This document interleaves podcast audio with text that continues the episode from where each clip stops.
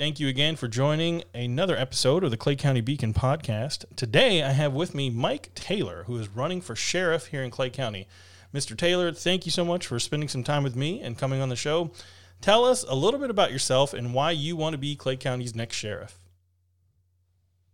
Well, I started my law enforcement career back in the late 80s, working in Polk County as a deputy sheriff where I grew up. Uh, I, my hometown was Lakeland. Uh, I've been a patrol deputy, traffic homicide investigator, property crimes detective, persons crimes, sex crimes, homicide, worked street level drugs undercover, mid level drugs undercover, and organized crime. In uh, the late 90s, I was recruited by FDLE as a special agent and selected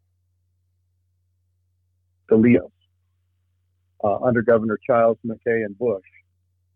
Uh, following my tour of duty at the mansion, I transferred to Miami and worked undercover money laundering and drug smuggling inter- led a statewide gang task force, and uh, was a member of the SWAT team. Eventually, the team leader on our counter assault team. When I was promoted to special agent supervisor, uh, I was selected to lead the uh, violent crime squad, the white collar crime squad, and the major drug and money laundering squad in the Jacksonville region. And of all the 13 counties that were uh, under my supervision, our family chose Clay County to raise our children. We loved Clay County, fell in love with it. Uh, and we've got three sons that are Eagle Boy Scouts. Uh, they did their Eagle project at the Clay County Fairgrounds. We painted the, sanded and painted the wrought iron fences at the entrance. We uh, painted the bases of all of the, the lights out in the, the field for parking. And we sanded and, and repainted all of the picnic tables that everyone eats on. Uh, we we just fell in love with Clay County. We love Clay County. Our our family's been a family of service uh, our entire lives. Uh, we lived in Fleming Island Plantation. I was the first resident elected to the CDD board, and then the first resident elected as the chairman of the CDD board while serving as a professional police officer. In uh, 2009, the state attorney in the Seventh Circuit asked me to come to work for him, and as part of his requirement, uh, he required me to, to live inside his circuit. So we had to leave Clay County. And uh, very honestly, the reason I want to be the sheriff of Clay County is because I see a significant need for leadership and integrity. And I love Clay County, and um, I'm yearning to bring my family back home. All right, that's that's good to know. Uh, um, so tell me a little bit about let's say you know you're elected sheriff to Clay County. What, what's your overall plan for what the sheriff's office would look like under Mike Taylor's leadership? Well, I've published my my strategic plan on our website at miketaylorforsheriff.com. Uh, we will streamline the process. Uh, the incumbent sheriff has hired over 100 civilian support staff since becoming the sheriff, uh, which gives approximately 200 civilian support staff. And an agency smaller than St. Johns County, a neighboring county, that uh, only has 70 civilian support staff. So I'm concerned at the at the amount of fluff under the current administration. Uh, I will review every person, every position, and every program uh, in that department. And if the person's not the right fit, then uh, we'll put the right person in the position. If the position is not required or is not functioning to its fullest potential, we'll either do away with the position or we'll tweak it until it is functioning the way that it should. And the same with programs. If the programs are not functioning or can do better, then we will either do away with them or we will tweak them so that we get a maximum potential from uh, from every position, person, and program in the department. Uh, I, will run the department like I do a business. Interesting. Um, yeah, I've heard a lot of people talk about the the sort of administrative positions uh, within the, the, current administration, and I'll be honest, I don't I don't have a whole lot of details on it, but that that's the thing that comes up not just from people running for office, but you know the the general people of Clay County talk about you know uh, public relate public relations staff and all sorts of different things. So it's interesting. You know, I hear a lot of people saying that there's probably some fat that could be trimmed there. What do you feel like are some other areas of opportunity uh, looking at the county from a, the sheriff's perspective? Is there anything else you feel like uh, you know needs to be addressed or maybe could be done better? Oh, absolutely. Uh, yeah, I will introduce a stratified policing model of uh, problem solving, analysis, and accountability. The stratified policing model is the combination of problem oriented policing, uh, hotspot policing, CompStat, and community oriented policing. Uh, basically, to, to reduce it into very simple terms, uh, sergeants will meet with their deputies every day to discuss their calls for service, critical incidents, problems they're having in their area of responsibility, what they've done right, what they can do to improve. Lieutenants will meet with their sergeants at least weekly, and uh, then the captains or chiefs will meet with their their lieutenants and will prepare. They will prepare reports that I will discuss with them monthly and quarterly to analyze again every person, position, and program in the department to make sure that we're doing the absolute best we can possibly do uh, this creates buy-in from from the lowest level in the organization because I'm not just responsible for answering the calls that I receive. I'm responsible for the outcome. I'm responsible to, to report back to my sergeant as a deputy. This is what I did, and and the sergeant's responsible to tutor and to mentor their deputies so that we increase the level of professionalism and and the experience that we lose through attrition. Uh, our, our best way to to uh, retain that experience is to actually provide a program whereby deputies are mentored by experienced deputies, and, and this stratified policing model gives us that approach. Would there be any opportunity, talking about talent that you lose? Um, I, I, know that there is, at least amongst the, the handful of deputies I've had the pleasure of speaking with, um, there, there is a perceived problem that the the pay in Clay County for deputies is lower than some of the surrounding counties, and it's hard to keep tenured staff, experienced staff on hand. Um, you talked a little bit about trimming the fat from the administrative uh, ranks within the department. Is there any thought given? You know, have you given any thought to shifting some of those funds to better compensate the deputies that that are, you know, that maybe we're losing to other counties? Absolutely. In fact, I believe I'm the only candidate who's published my support, open support for a career step pay plan. Uh, we've got to improve the quality of life and the pay for our deputies. Uh, in exchange, we'll expect our deputies to raise the bar just a little. Through stratified policing, we'll prove and justify to the community that the deputies are worthy of these pay increases because of the increased ability that they have, the increased training they've received. Uh, I will implement an internal training model. Clay County doesn't have the budget to send all of their deputies to schools across the country to, to enhance their skills. But what we can do is increase in-house our training. I wrote the Major Drug and Money Laundering Investigative Manual for the Florida Department of Law Enforcement.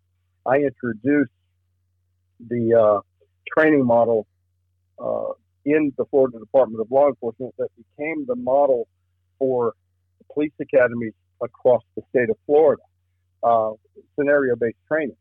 Uh, every police officer that goes to a police academy in, encounters scenario based training. But that, that was a product of what I introduced to the Florida Department of Law Enforcement as a special agent supervisor in charge of high liability training. Uh, I was concerned that some of the agents that we hired didn't have the expertise in certain areas where they needed it. So I, I addressed the problem. I wrote a, I wrote a manual to, to teach it. And then I started teaching it. I taught thousands of police officers uh, th- these uh, models. Uh, I'm, I'm the only candidate running for sheriff that's recognized by the courts as an expert in racketeering, money laundering, historical drug conspiracies, and white collar crime. Uh, so we'll train in house our trainers. Our trainers will deliver internal training to raise the standard for our deputies. And by reducing the, the fat, we will increase the bottom line so that we can fund career step plans and pay our deputies, our corrections officers, and our dispatchers better pay, uh, better pay that they deserve uh, and, and need.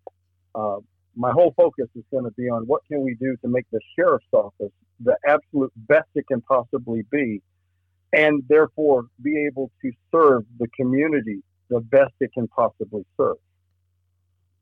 Interesting. That that's good. You know, good good to hear. Um, let me let me flip the script on you a little bit. What do you, from your perspective, what are some things that the, you know, sheriff's deputies, the sheriff's office as a unit is is currently doing well? Well, they do a pretty good job with street level drugs, and they've done a very good job uh, on social media promoting that they're fighting drugs. The problem is that they're only fighting street level drugs. Uh, you recall, I wrote the Major Drug and Money Laundering Investigation Manual for, for the Florida Department of Law Enforcement. I've taught thousands of police officers and commanders from, from police officers to command staff and agencies across the state of Florida how to fight drugs. Uh, street level unit is only a part of it. They do a, a very, very good job of that. But unless we target the money couriers and the drug couriers, and unless we target the people behind the scenes, then it, it's I, I would liken it to stomping on a single cockroach instead of eradicating the entire nest.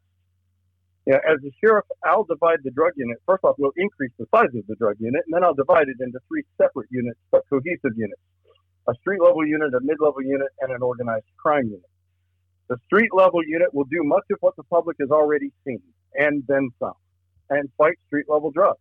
We'll work to put folks into programs, uh, court supervised programs to help them get off of drugs. We'll also cultivate uh, confidential sources. Those confidential sources we will use to work mid level drug investigations and target the suppliers and the money couriers.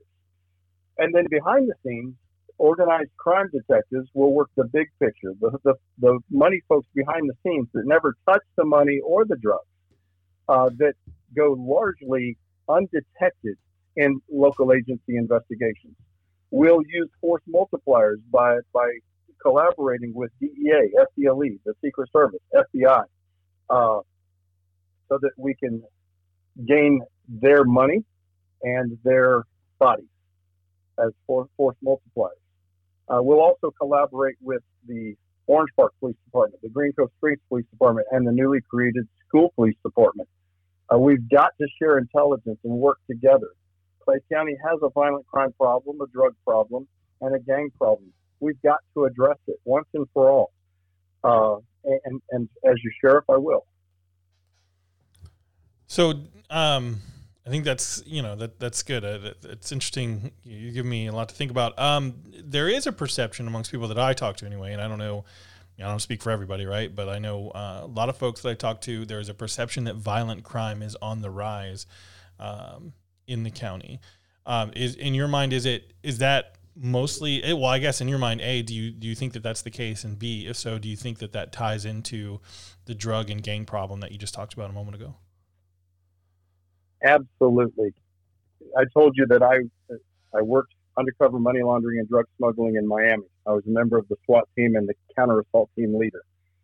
While in miami we worked undercover reverses with home invaders drug dealers that were predisposed to do home invasions and steal the drugs and money from other drug dealers, believing, well, who are they going to call to report that they got their drug money or their drugs stolen? You know, who's going to report that to the police?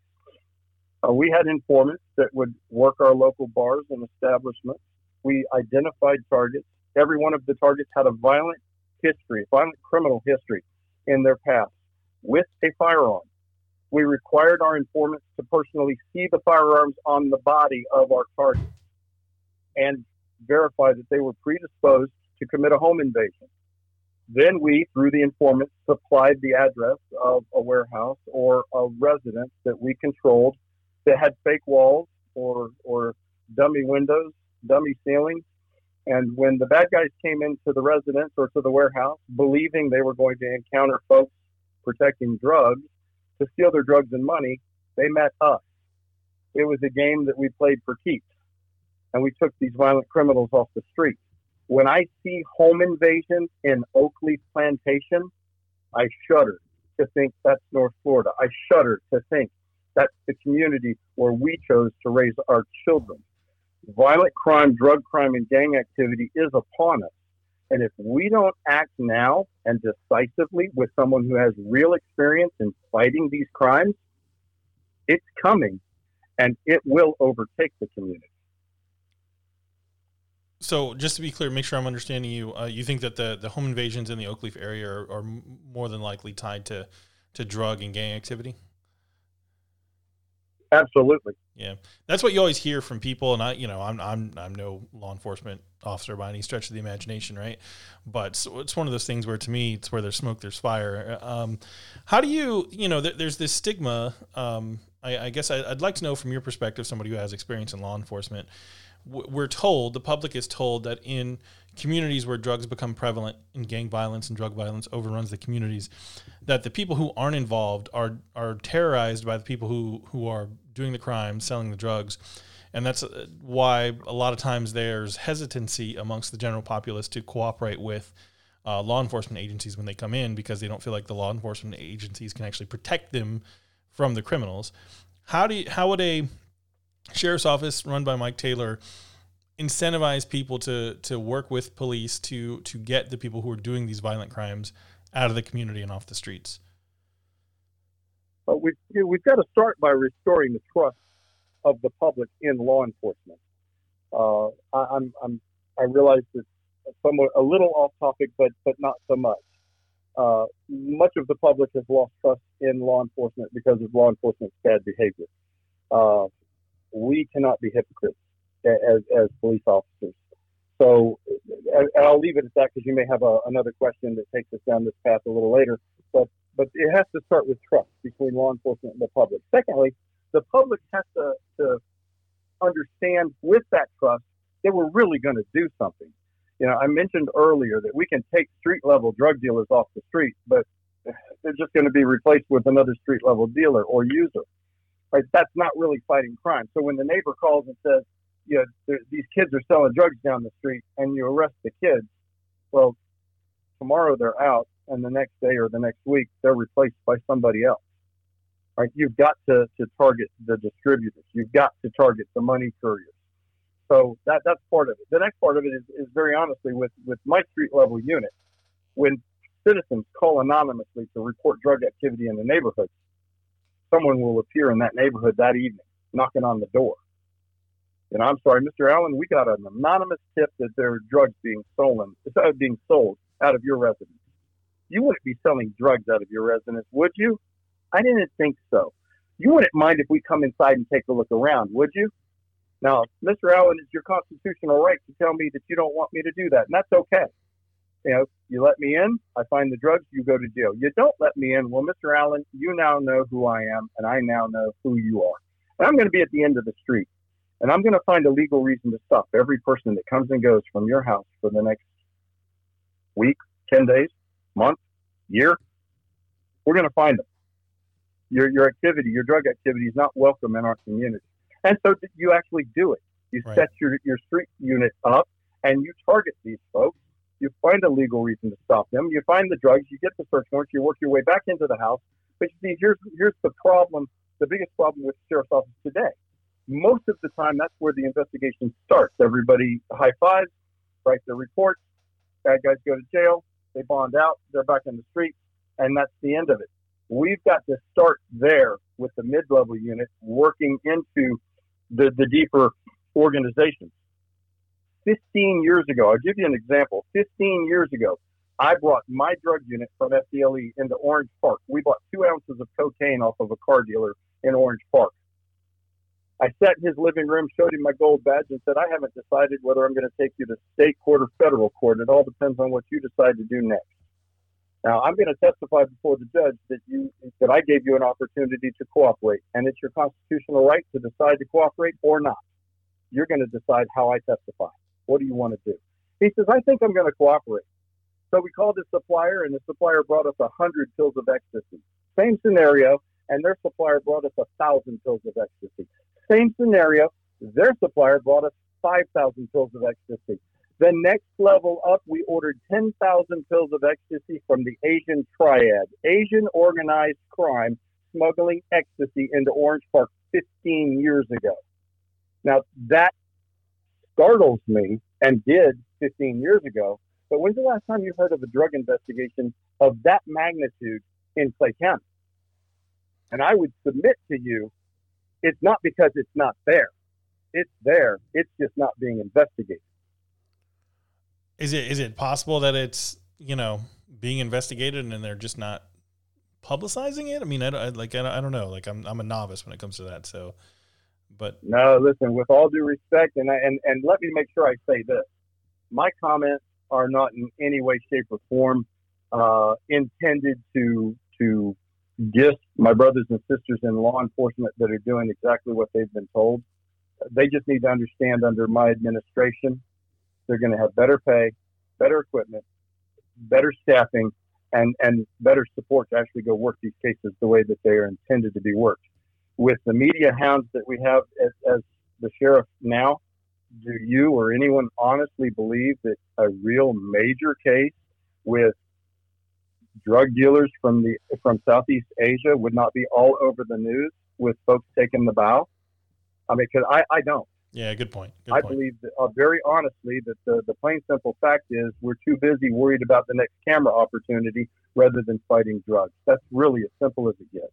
Yeah, and one of the big problems that you have too, if you look t- too far into those, um, you know, social media publicized arrests and you know the the the interactions where they're boarding up windows and spray painting them, a lot of those charges don't appear to actually stick, right? And I, and I'm, I don't know There- if that's there- good or bad, were- but it doesn't seem like a, lot, a whole lot of people are ending up in in jail or, or with a lot of repercussions for having been arrested. I- You're right. I, I pulled the stats from January to March of this year. From January to March, there were 72 drug related arrests and over 36 of them were dropped.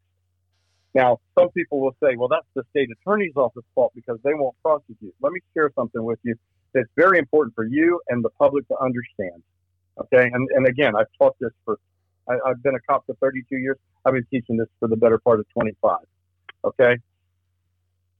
There, there's, I think, four felony judges right now in Clay County. There's five felony prosecutors. How many, how many cases do you think each one of those prosecutors receives on a monthly basis? I have no, I have no idea to be honest. I- I'd, I'd, I'd submit to you that it's well over a 100 per month. Okay? Now, here's the trick question. How many of those cases do you think they take to trial? Or how many trials do you think they take a year to trial? How many cases does the average felony prosecutor take to trial each year? the pessimist in and me I wants to say that that's a low number. Yeah, yeah. Well, let me tell you this. As a prosecutor, you are a rock star if you take 12 to 15 cases a year to trial. So let me help the, the general public understand this, okay? It's not the state attorney's office fault. It's part of the criminal justice funnel. The bad cases get sifted out. The bad cases get dealt away. They take the, the best cases with the strongest possible outcome to trial so that we can get convictions and make a difference in the world. If a police officer wants their case to be that special one, then they better do their job. That's where we raise the bar. That's what I've been teaching for the better part of 25 years, raising the bar and, and making sure that our case is the one that it, we don't have to worry about whether it goes to trial or not because they come in and plead guilty straight up. Now, I told you I'm a racketeering expert. Most cases that I've worked in racketeering, my defendants are in, in, in, off- making proffers to the prosecutors and pleading guilty straight up to 10, 15 years in, in state prison, straight up, because of the time that they're looking at getting if they don't. As a sheriff, I will use and, and we will work with our deputies to teach in the organized crime unit the benefits of the racketeering statute, and we will use the racketeering statute to disrupt criminal behavior and dismantle criminal organizations in Clay County. All right, let me ask you a little bit more of a radical question, right? Um, Sure. The stance that most people take is is very similar to what you're taking, is we have to combat drugs and drug related crimes aggressively. So I want to sort of play devil's advocate a little bit. Um, the war on drugs started, you know, decades ago, um, and it was stated then that we were going to eradicate drugs and try to do all the things that you're talking about doing now. From a layman's perspective, and that's you know what I am when it comes to this sort of thing, it appears to me that drug use is either as prevalent or more prevalent than it has ever been, and that essentially drugs are winning the war on drugs. Is there any space in your mind to consider things like, especially with drugs like marijuana, maybe ending the war on marijuana, making that legal? Does that, is there any room there where ending the prohibition on certain drugs would then make some of the crimes that are associated with those drugs being prohibited go away? Great question. Uh, listen, I, am going to tell you this. As the sheriff, my major focus will be on drugs like fentanyl, ecstasy, uh, methamphetamine, cocaine, heroin. That's where my major focus will be. But I am not someone to throw in the towel on the dangers of marijuana. Now, I do see and understand the push to legalize recreational use of marijuana, and I'm opposed to that. I will say that I'm nobody to tell a doctor what drug they think is appropriate to prescribe, a legitimate doctor, what drug they think is appropriate to prescribe to someone with cancer or uh, PTSD or, or any other uh, of the enumerated authorized clauses that will allow a doctor to prescribe marijuana in certain forms. But uh, I will tell you this as a baby detective working homicide in Polk County, I worked the first case of a 17 year old boy that the state of Georgia tried to put in an electric chair. He'd smoked a marijuana joint laced with Jack Daniels alcohol. He stole a pickup truck, and inside that pickup truck was a firearm, either under the seat or in the glove box. He drove into a convenience store in Georgia to do a gas drive off, but he wanted some soda and some Skoal tobacco. And so he walked inside, not in his right mind, and instead of walking out with the Skoal tobacco and the soda, he reached across the counter and he shot the lady convenience store clerk three times. And I watched that video over and over and over again. And as she cried in pain, I cried as a detective. That poor woman left three children and a husband behind. And that 17 year old boy, who, for all practical intents and purposes, might have been otherwise a decent young man, wasn't thinking in his right mind. And he killed that woman when all he intended to do was a gas drive off. I sat in an interview room with him as he confessed his soul to me and told me what he had done, why he thought he'd done it, and what he'd been doing that led up to it. No, sir, I'm not in favor of legalizing any type of drug that would that, that is psychedelic in nature and that can alter the someone's mood. The marijuana today is ten times more potent and powerful than the ditchweed that, that maybe our parents or grandparents smoked. My, not mine, but some folks did uh, in the 60s. Uh, the, the marijuana that's grown today is extremely potent. And uh, so I, I wouldn't say that there's any room in, in my mind to openly support legalization. But I'll also tell you this. Uh, my role as a sheriff is to, or police officer in general, for that matter, is to enforce law. Uh, our legislature is in charge of passing laws, and the Supreme Court's in charge of interpreting laws. Uh, so, should the, the good people of our state or nation ever decide that they want to legalize it and the legislatures pass such legislation, mean, it would be my responsibility to enforce the laws that they pass. And I hope that makes sense.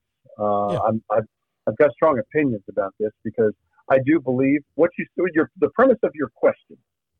You know, it seems that drugs are just as prevalent, maybe even more prevalent than they were, and that we're fighting a losing battle. Uh, Mr. Allen, Josh, uh, we are fighting a losing battle uh, because the moral fabric of our society is being ripped to shreds. But I look at it just like uh, the fight between uh, Republicans and Democrats in, in many uh, circumstances, or free enterprise and communism. You know, uh, how many of today's kids, how many of today's millennials won't sign up for if it's free, it's for me. You know, give it to me, give it to me, and they'll take everything, it, it, and not realize that that money had to come from somewhere. A government that has the power to give you everything has the power to take from you everything. And so, you know, I'm not ready to give up in that fight either. Right. Uh, I, I'm maybe I'm old school, but I believe right is right and wrong is wrong, and and it's worth the fight. Society is worth the fight. Our future is worth the fight. I do believe that if we were to legalize drugs, it would continue to rip apart the the moral fabric of America. Uh, I, am not in favor of, of prohibition, but let me use this as an example. How many DUIs would we have on the streets if alcohol was still illegal? How many drunken brawls would we have at bars or inside homes would we have if alcohol was still illegal? How many fathers would waste their money on alcohol instead of supporting their family if alcohol was still illegal? You know, and I, I, again, I'm not saying that we should do away with alcohol. I'm saying that certainly even in the days of prohibition, people drank anyway. And if, if it were to become illegal today, it would not stop people from drinking. That's not what I'm saying. What I'm saying is when you look at statistics, how many more do we have today because it is legal? And so if you look at those same types of statistics, it's not how much drug use we have now. It's what would what's the propensity for it to increase exponentially. I don't want the, the clerk serving me a hamburger, the man or woman building me a car, the man or woman building the building next door to me in, in, in downtown. I don't want them to be high on the effects of marijuana that they smoked last night. Uh, you know, and I, I certainly don't want a young man driving my daughter or uh, a, a young lady driving my daughter or son in the car under the effects of a marijuana cigarette they smoked the day before. Uh, we, we've got to be very careful. This is a slippery slope that, that some in our society want us to go down, but I think it's a very dangerous one. Yeah, and I appreciate your thoughts there, right? Like, I think there's an interesting conversation to be had um, around marijuana, and and I'm always curious to see where other people stand on it. Um, I want to shift gears a little bit, but I want I want to actually talk about something that you mentioned. It's the sheriff's office job to enforce the laws. So, last few years in the state of Florida, there have been uh, what are you know colloquial term colloquially termed uh, red flag laws um, related to the state being able to essentially to take someone's firearms and uh, incarcerate them if if someone you know in the community deems that person a threat or to themselves or others or you know would a I guess I'm curious to know if you'd care to share personally where you stand on red flag laws and if if there's any sort of law that you would consider unjust or unconstitutional to the point where you would consider actually not enforcing the laws. All right. Uh, another very slippery slope. I am an absolute supporter of the Second Amendment. It's because of the Second Amendment that we enjoy the First Amendment. Okay? At the same time, and, and here's where I am with red flag laws. Uh, as they've been described by many, I'm, I'm absolutely against them. But we need to have a public dialogue. And, and I'll, I'll share with you this. Uh, and, and we, this is a public dialogue that, that is a necessity. If there were a 17 year old, or, or let me say a 19 year old, okay, legal, old enough to be able to possess a firearm, if there were a 19 year old in our community that had made incoherent statements. You, you've seen them on the internet from time to time. All Republicans must die. Yeah, maybe you haven't seen that one. Maybe you have. I, have got a specific one in my head right. where he's on a college campus and he's screaming. He's almost fomenting at the mouth. Yeah. All Republicans must die. And that same person runs down and he buys a firearm that afternoon. And he's posted things on, on social media that they don't quite rise to the level of breaking of, of breaking the law or committing a crime. But the next day in the newspaper, we read that he went into a movie theater and he executed 15 people before he was subdued. If there were a way that we could stop that from happening, I, one, I'd be committed to doing whatever it took to legally do so. Two, because I believe that we need to have a legitimate discussion. How do we do this? Do it right and protect our law abiding citizens' rights my understanding of the way the red flag laws work now, and I've dealt with several sheriff's offices in my current capacity with regards to this, only the sheriff can petition the courts for a, a uh, protection order. Okay. It can't be just any police officer. It's not based on neighbors or family members coming and testifying before the court. We have laws similar as it relates to a Baker Act where someone can be put in handcuffs and taken and delivered to a medical facility for for mental evaluation.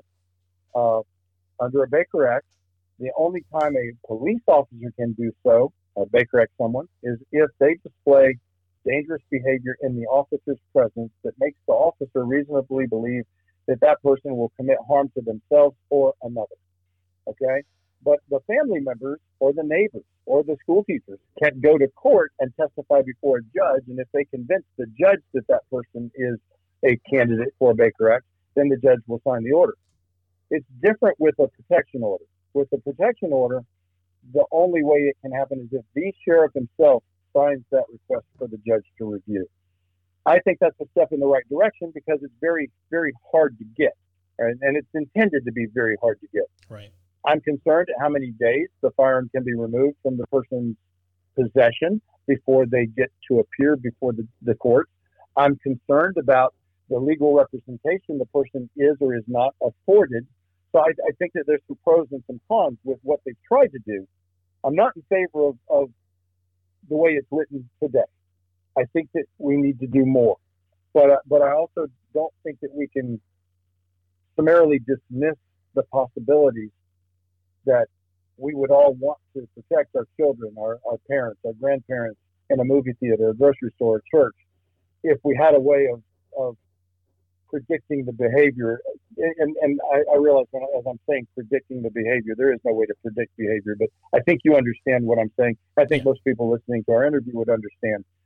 I go back to the example I gave you. You got the, the, the man in the town square that's fomenting at the mouth, speaking all Republicans must die, being you know, absolutely crazy in commentary, and everyone would think this guy's got to be out of his mind. And I certainly don't want to be standing near him when when the fuse goes off. Right. Well, that, that's the type of scenario that we've got to work together and find some reasonable ground to prevent for their safety and ours. Yeah, agreed. I, I, guess my thoughts on that is is from what I can see, and, and, and I've heard other people who are more you know, who are better versed uh, than me on this subject say that that much of these sort of awful incidents that happen really are tied to mental health issues on the back end. Um, you know, I think most reasonable people would look at the video of that person who you know who's shouting "All Republicans must die" and think there's something there's some sort of something going on with that person where they need some sort of mental or emotional help, right? I'm not saying that they're completely crazy, but they've clearly got some issues they need to work through. Do you think law enforcement is always the right tool to address those things, or, or would you be in favor of, you know, obviously there'd have to be a conversation and, and, and flesh it out, but uh, is there, have you ever given any thought to maybe, you know, mental health resources could also be a, a, a tool or a weapon to combat on the front end uh, some of the things that lead up to gun violence?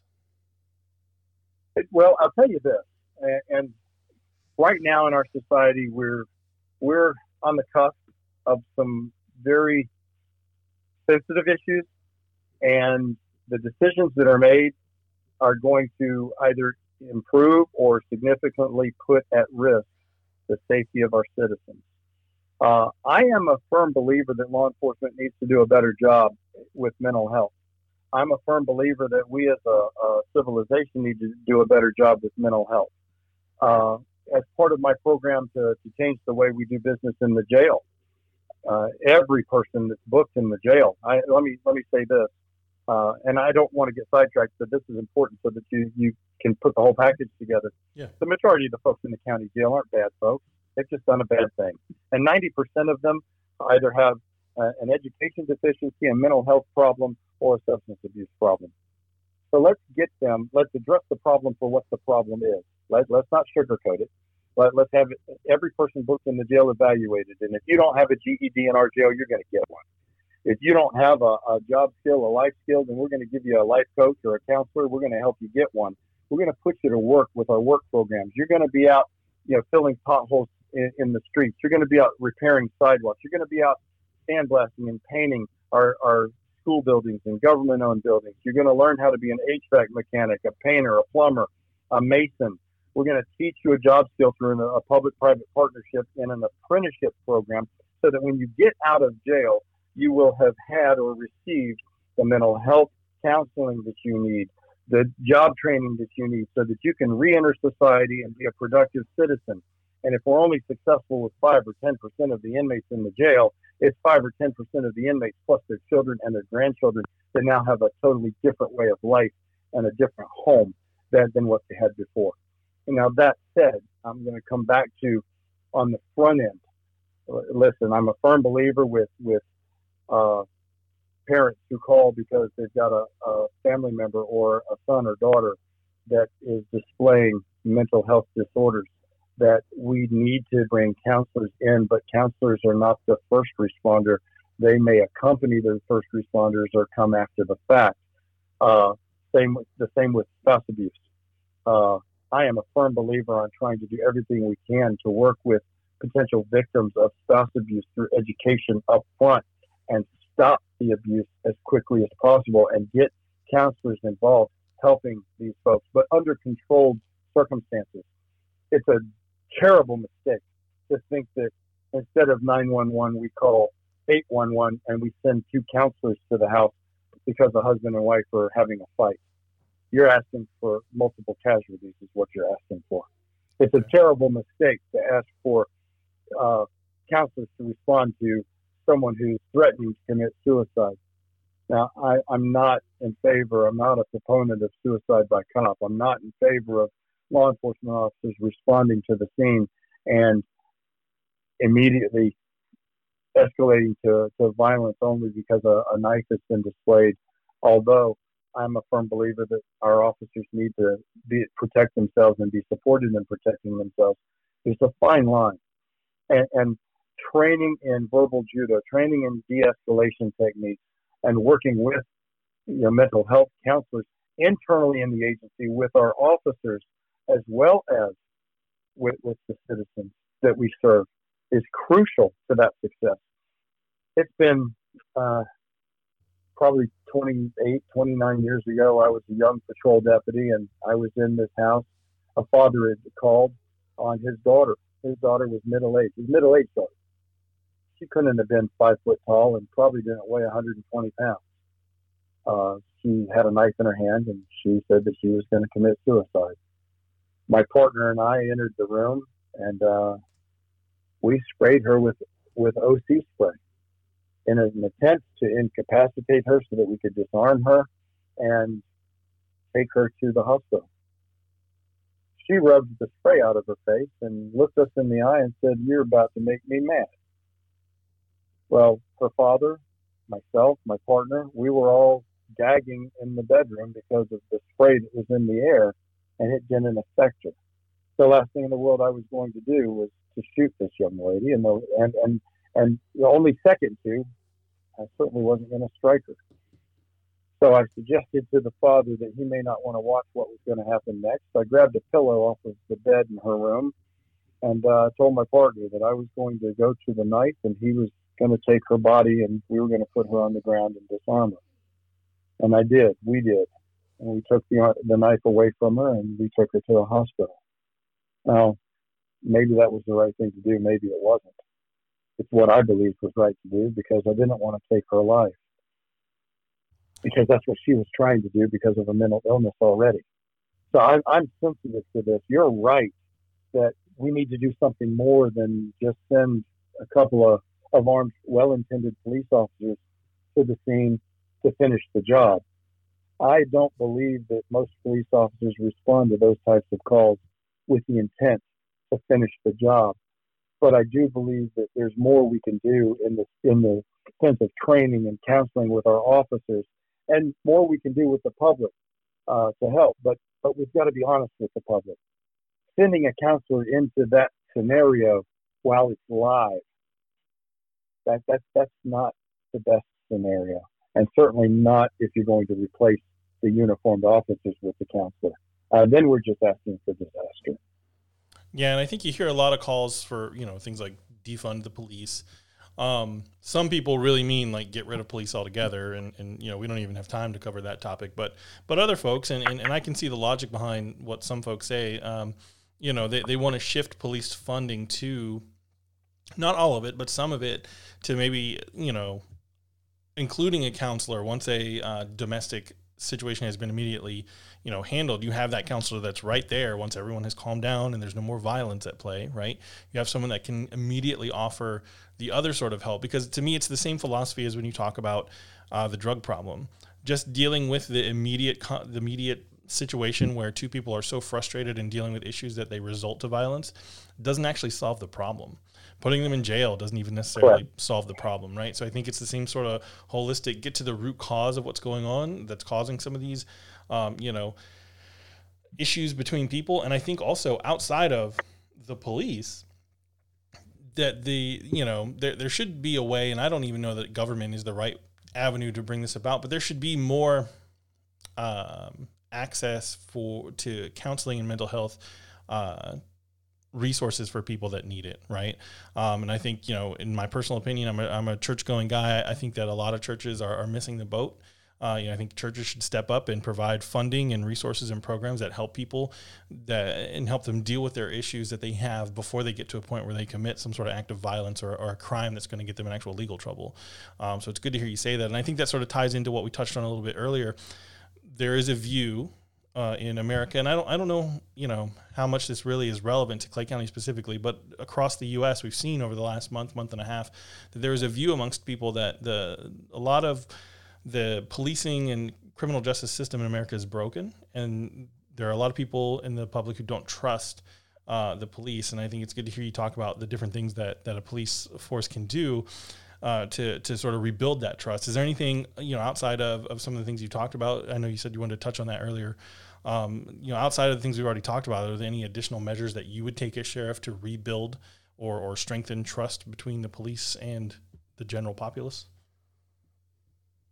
Well, for for the citizens listening or that, that would listen to your podcast, I've been a professional lawman for 32 years. I've been married to the same woman for 33 years, and I've served as a lay minister for 34 years of my life. I've been a professional lawman and a public servant my entire life. Never had a mistress, never had a girlfriend outside of marriage. I think that means something. I think the ability to make a promise and live by it shows something or speaks to one's character. I believe that integrity starts within oneself. It's not something that you put on your uniform and wear outside when you go to work and you take it off when you come home. I think the citizens of Clay County deserve a sheriff that understands that. I think that the citizens of Clay County should demand that from all of their elected officials, but especially from their sheriff. The sheriff is, quite frankly, the most powerful constitutional officer in the county. Not because of the position or the title, but by the fact that he's got the powers to take away people's constitutional liberties and has an army to enforce it. Every deputy deserves to know that when the sheriff gives them an order to arrest someone, that the sheriff is operating with integrity and operating properly and should never, ever question is that a legal and lawful command? Every citizen in Clay County should shudder to think that the person that they elect to this position would even consider making a false arrest of a private citizen for any type of personal gain. It's shameful. Unfortunately, I'm probably the only candidate running for sheriff who's ever been tasked with public integrity investigations and actually put handcuffs on police officers and taken them to jail. I'm not proud of that, but I am proud of the work that I've done to make sure that the badge I wear remains polished every day. Because as soon as we begin to anything less than integrity within our ranks, then we deserve the treatment that we're receiving from from some in the nation who no longer trust us. The only way that we'll ever restore that trust, the only way that we'll ever keep that trust, is to make sure that we do our job in its entirety with nothing less than professional integrity. I think that's good to hear, and I think that's a great way to sort of end things. Uh, you know, I guess I'll just pitch it to you one more time. Um, anything else you want the voters of Clay County to know other than what you just said? The election is August the 18th. Please go to my website, miketaylorforsheriff.com. I'm the only candidate who's laid out a strategic plan on how we will reduce violent crime, drug crime, and gang activity. And I ask for your consideration when you vote. August the 18th. Thank you. All right. Well, there you have it, folks. And I'll tell you the same thing. I tell you everyone. I tell everyone, Mr. Taylor, uh, thanks for coming on the show, and I wish you the best of luck at the polls. Thank you. I appreciate you calling. Yes, sir.